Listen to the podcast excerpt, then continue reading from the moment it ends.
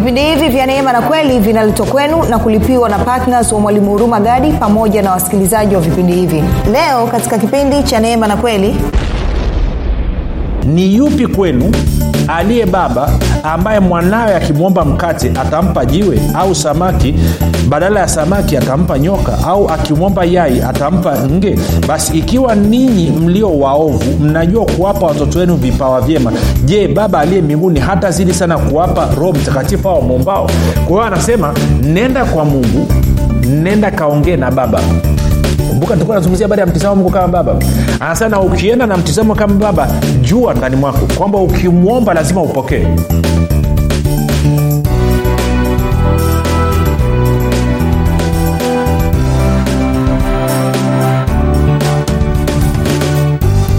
Popote pale ulipo rafiki ninakukaribisha katika mafundisho ya neema na kweli. Jina langu naitwa huruma gadi.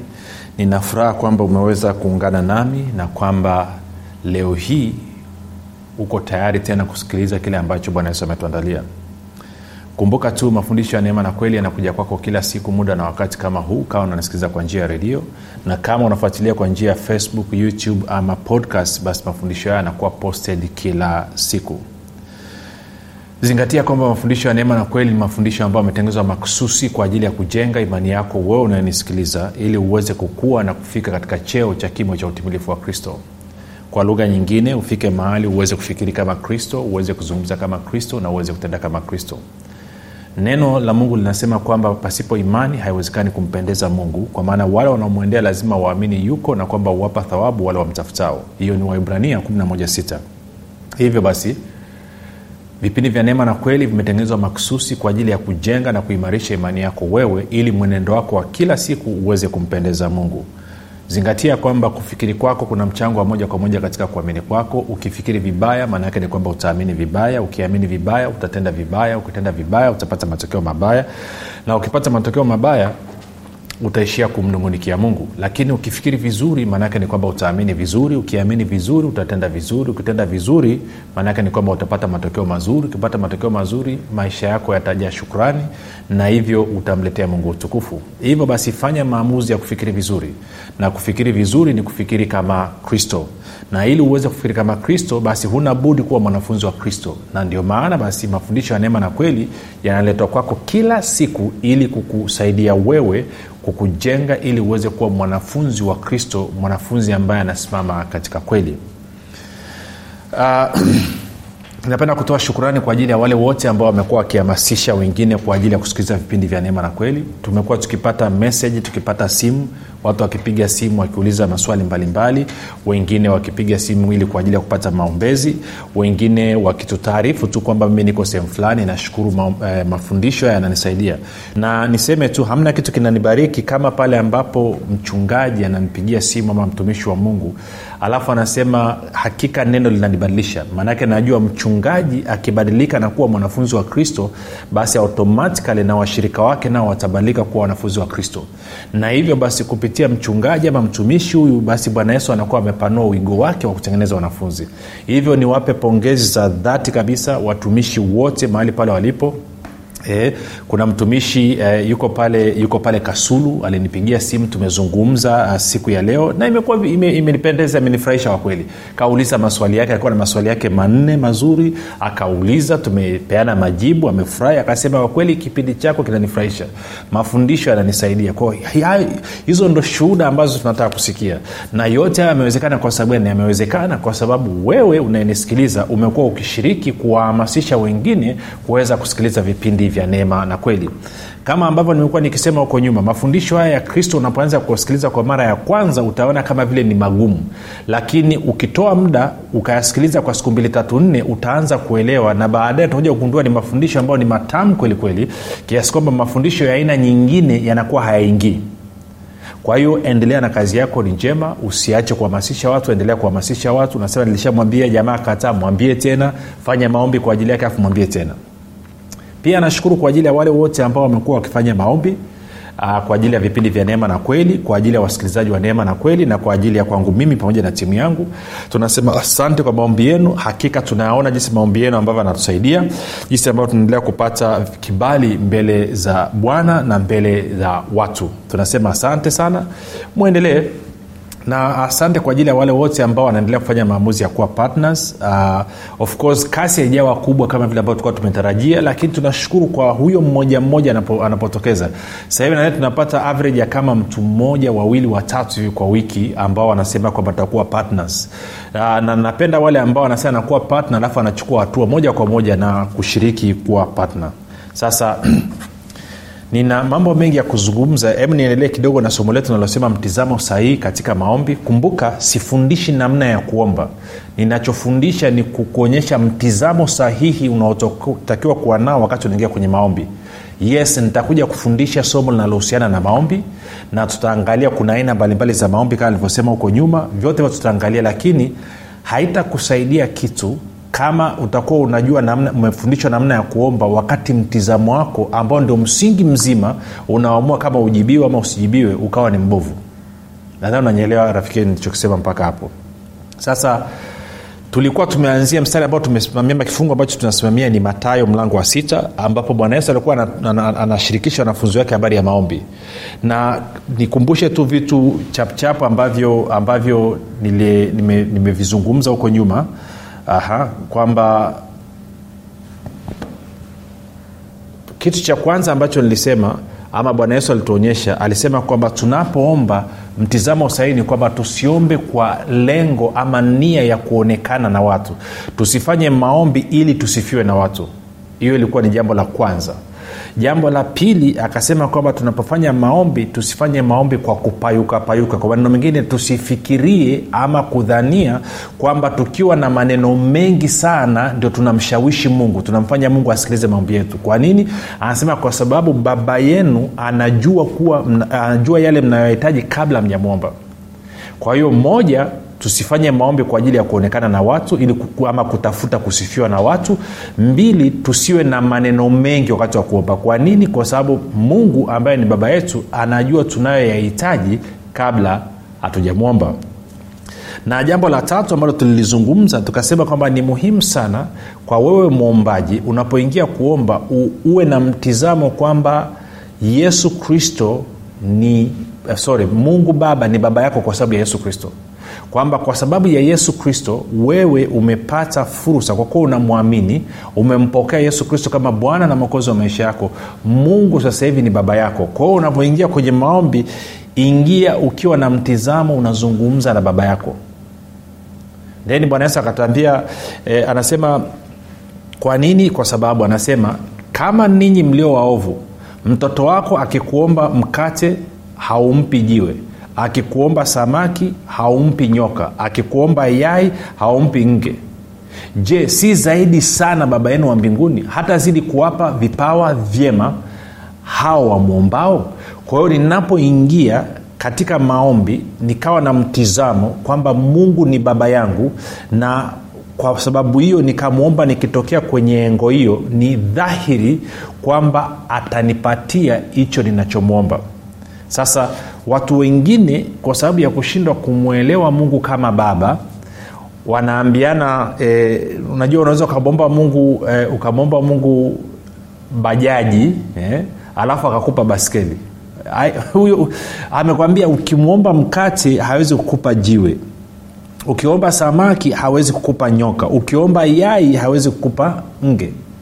Maana yake nini? Kwamba atakupa. Ndomana sema lolote mmwombalo baba kwa jina langu atawapeni cha msingi hapa ni kumwomba baba kupitia jina la yesu. Lakini kikubwa zaidi uwe na mtizamo sahihi kwamba mungu ni baba yako. Sasa ninaposema hivyo kuna watu wanaanza kuleta hoja. Ah, ah, lakini taratibu.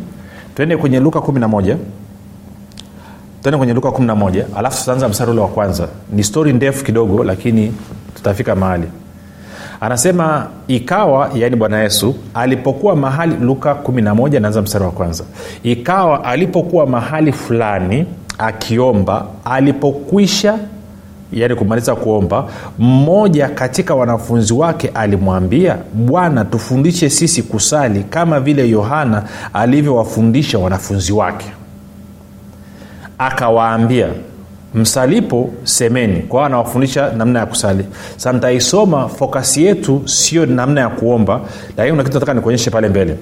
Baba yetu uliye mbinguni jina lako litukuzwe ufalme wako uje mapenzi yako yatimizwe hapa duniani kama huko mbinguni.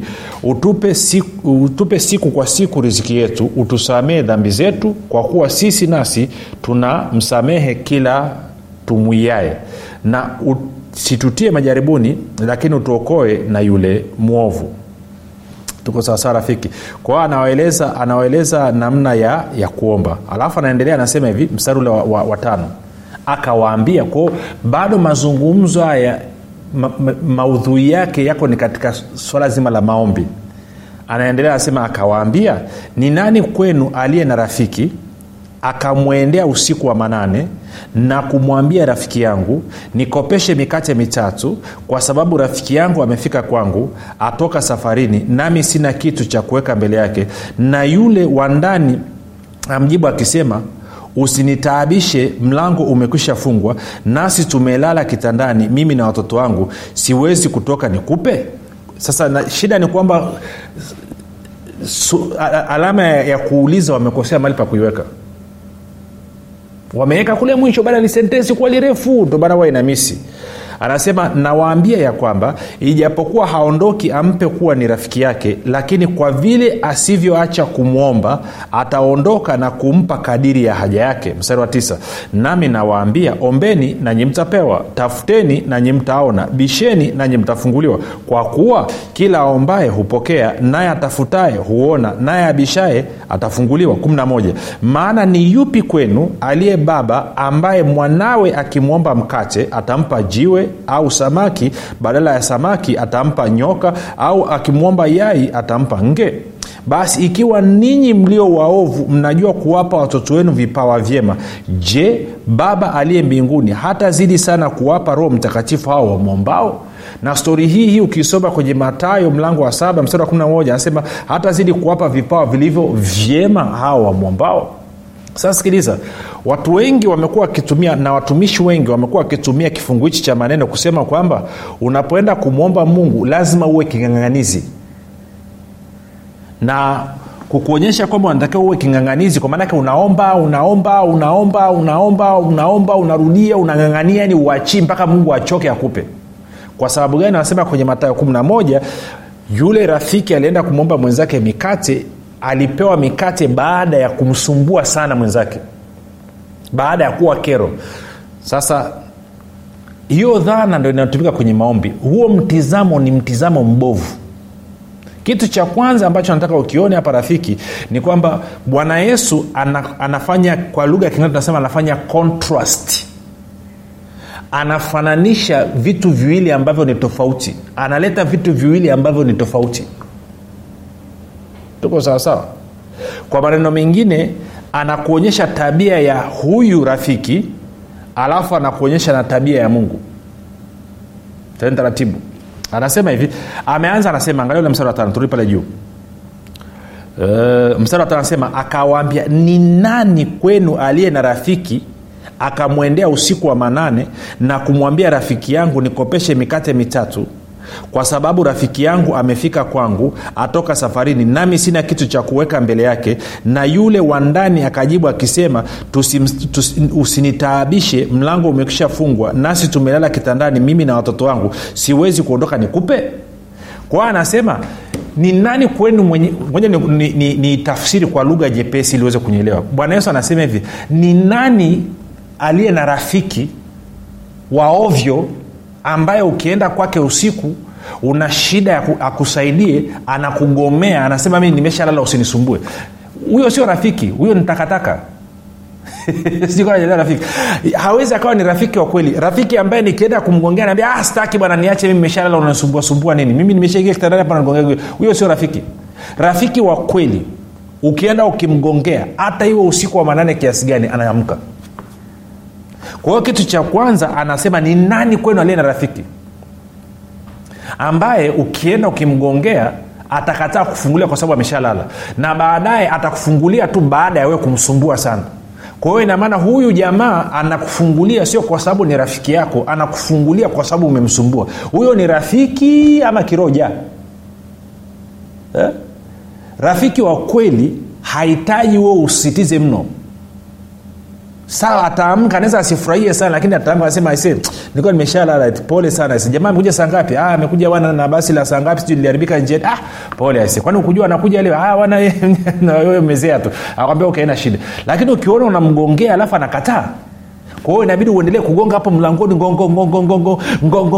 mpaka aamke akufungulie mlango sio kwa sababu ni rafiki yako anakufungulia mlango kwa sababu umemkera huyo sio rafiki huyo achana naye yani, yani futa huo urafiki asubuhi mapema kabisa. Tuko sawasawa rafiki? Sasa anachosema hapa bwana yesu anasema mungu ni tofauti na huyo wa hivyo. Ni tofauti na huyo mtu. Kwa sababu gani? Angalia anavyosema. Anavyomaliza pale anasema kwa anasema huyo huyo rafiki wa ajabu ajabu anaamka kukupa mikate kwa sababu umemsumbua kwa sababu umemwomba sana. Sio kwa sababu ya urafiki kwa sababu umemwomba sana sasa angalia mstari ule unaofuata wanane anasema nawaambia ya kwamba ijapokuwa haondoki ampe kwa kuwa ni rafiki yake lakini kwa vile asivyoacha kumwomba ataondoka na kumpa kadiri ya haja yake. Tuko sawasawa kwa maningine anasema huyu jamaa anatoa mikate kwa sababu amechoka kusumbuliwa.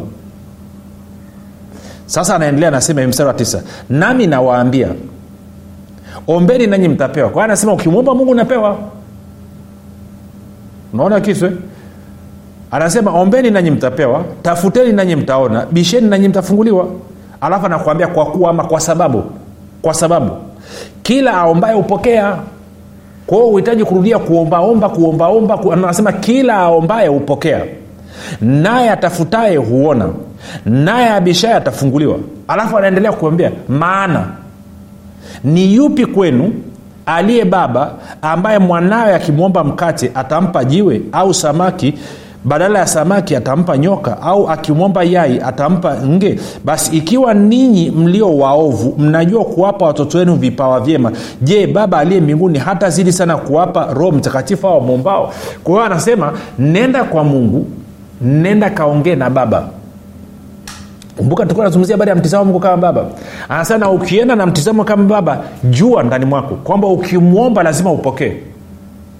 Sasa rafiki zingatia ajasema ukiomba utapewa anasema moja nikuonyeshe kitu hapo. Hmm? angalia ule mstari wa kumi. Kwa kuwa kila aombaye hupokea. Hajasema kila aombaye atapewa. Kwa nini? Anamaanisha kwamba haiwezekani ukamwomba mungu asikupe. Kwa hiyo anasema wewe una wajibu wa kupokea. Sasa shida ya watu wanaoomba kwa kung'ang'ania na kurudia tena na tena na tena na tena na tena ni kwa sababu anapoomba huwa apokei na kwa kuwa hajapokea ndio maana haoni kile alichokiomba kimekuja. Si unaweza ukaniomba kitu rafiki nikakwambia chukua nikanyosha mkono kukupa. Usipopokea ukaendelea kuniomba na mi nimenyosha mkono wee upokee na wee haupokee unaendelea kuniomba. Mwisho wa siku nitakuona we nitaira tu. Na kwa bahati mbaya sana watu wengi wakiingia kwenye ma- maombi wanakuwa ni ma, mataira maana yake nini? Bwana yesu anasema kila aombaye hupokea maana yake nini? Unapoanza kuomba tu kumbuka isaya 65 neno linasema hivi kabla hawajaomba nitakuwa nimesha jibu wakiwa katika kuomba nitasikia. Kwa hiyo unavyoanza kuomba maanake ni kwamba yale majibu yako ambayo yalikuwa yanakusubiri mungu ananyosha mkono anakupa.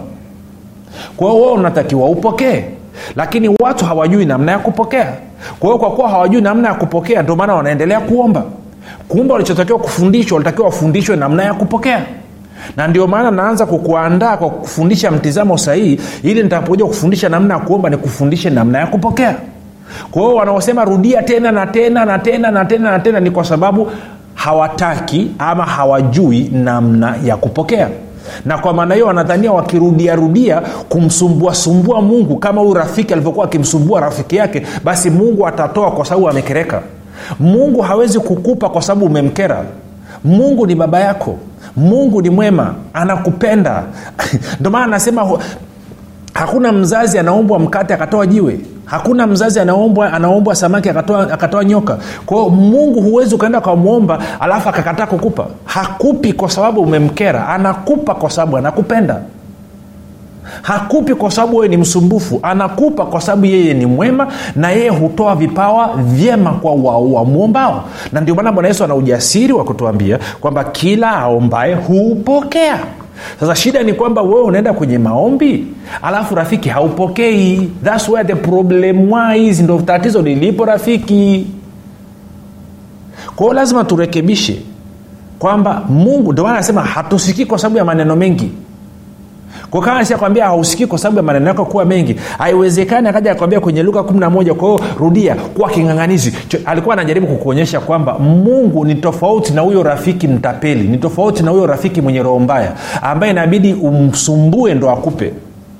Mungu ni baba yako huhitaji kumsumbua. Kwa hiyo ukiingia ukiomba rafiki pokea. Hebu kaa umekaa na, na mwenzio hapo nyumbani kwako mwambie rafiki ukiomba pokea. Mgeukie mwambie pokea mwambie tena pokea. E, namna hiyo. E, hata kama amenuna mwambie pokea.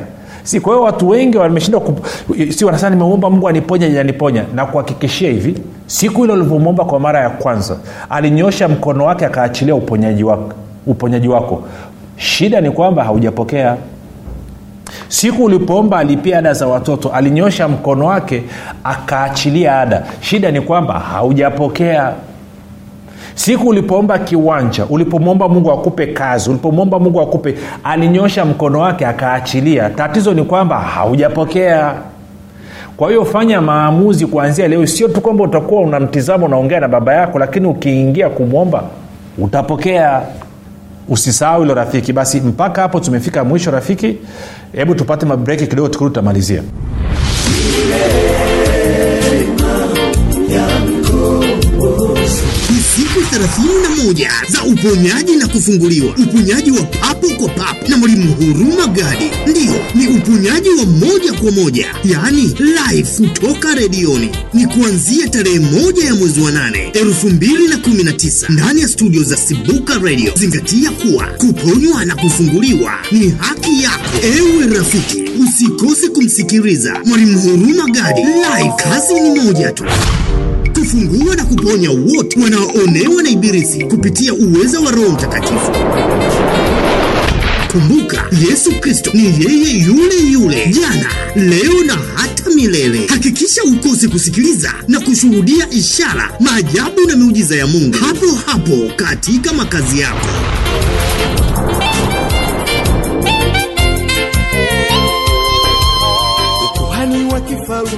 watu wengi sana hawajui kwamba maisha mazuri ama mabaya yanatokana na maneno yao kufanikiwa ama kushindwa kunatokana na maneno yao.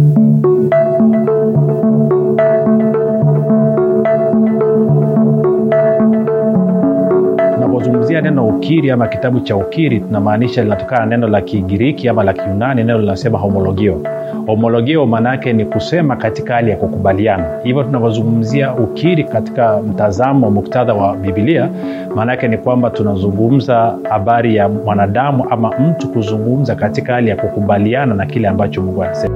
Mungu ana makusudi maalum na maisha yetu. Mungu ametuumba ili tutawale na mungu ametuumba ili na sisi tuumbe vitu tunavyovitaka katika mazingira yaliyotuzunguka.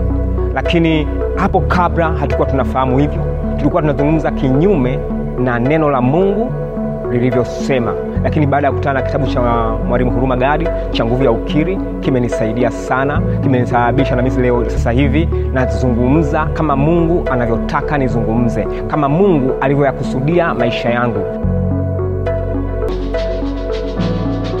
Kwa nini kitabu hichi pia ni tofauti na kitabu kingine tuna sehemu ya pili katika kitabu hiki maanake viko viko sehemu mbili. Sehemu ya kwanza tunakujengea ufahamu sehemu ya pili tunakupa nafasi ya wewe kufanya mazoezi. Katika sehemu ya pili tumekuwekea aina mbalimbali za ukiri ambazo mtu atazitumia kila siku kufanya mazoezi na kuanza kuumba kesho yake. Leo kwao hatukufundishi tu tukakupa ufahamu alafu tukakuacha hewani. Hapana. Tunakufundisha tunakupa ufahamu tunakujengea uwezo na baada ya hapo tumekupa sampo za kuanzia vitu vya kuanzia uanze kufanya ukiri kitabu cha nguvu ya ukiri kinatuelewesha kwamba tuanze kuishi yale maisha halisi ambayo mungu ameyakusudia katika maisha yetu. Kwa hiyo unapolichukua neno la mungu ile nguvu sasa ambacho kile mungu amekikusudia kinaanza kudhihirika katika damu na nyama katika mwili wako na hakika unakuwa mzima. Na mimi nimekishuhudia hicho hata nyumbani kwangu. Mtoto wangu alikuwa anaamka na kutapika anaumwa kila leo.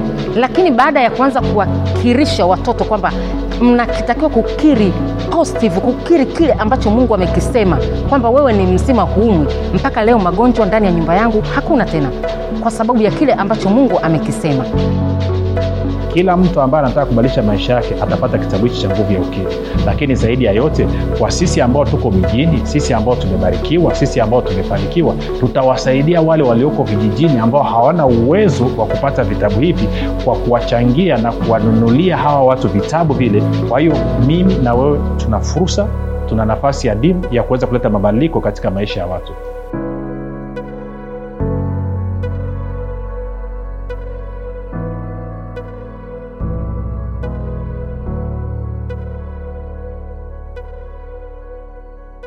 baada ya hayo mapumziko mafupi unasema du hakika mi nataka mungu awe baba yangu na nikianza kuomba kuanzia leo nipokee. Hatua ya kwanza niwe kuzaliwa mara ya pili. Na huwezi kuzaliwa mara ya pili mpaka umempokea yesu kristo kuwa bwana na mwokozi wa maisha yako. Hivyo fanya maombi yafuatayo. Sema mungu wa mbinguni nimesikia habari njema. Naamini kuwa yesu kristo ni mwanao. Alikufa msalabani aondoe dhambi zangu. Kisha akafuka mi niwe mwenye haki. Nakiri kwa kinywa changu ya kuwa yesu ni bwana. Bwana yesu ninakukaribisha katika maisha yangu. Uwe bwana na mwokozi wa maisha yangu. Asante kwa maana mimi sasa ni mwana wa mungu. Rafika umefanya maombi mafupi na kukaribisha katika familia ya mungu. Tuandikie tupigie simu tujulishe mahali ulipo ili tuweze kukuombea tuweze kusimama na wewe tuweze kufurahi na wewe. Na kukabidhi mikononi mwa yesu kristo na kwa neno la neema yake ambaye roho mtakatifu ana uwezo wa kusimamisha mpaka wakati wa kuja kwake bwana wetu yesu kristo. Mpaka hapo tumefika mwisho. Jina langu naitwa huruma gadi na yesu ni kristo na bwana umekuwa ukisikiliza kipindi cha neema na kweli kutoka kwa mwalimu huruma gadi. Kama una ushuhuda au maswali kutokana na kipindi cha leo tuandikie message ama tupigie simu namba 7645242 au 6735242 au 7895242 nitarudia. 7645242 au 6735242 au 7895242 pia usiache kumfolo mwalimu huru magadi katika facebook instagram na twitter kwa jina la mwalimu huru magadi pamoja na kusubscribe katika youtube chaneli ya mwalimu huru magadi kwa mafundisho zaidi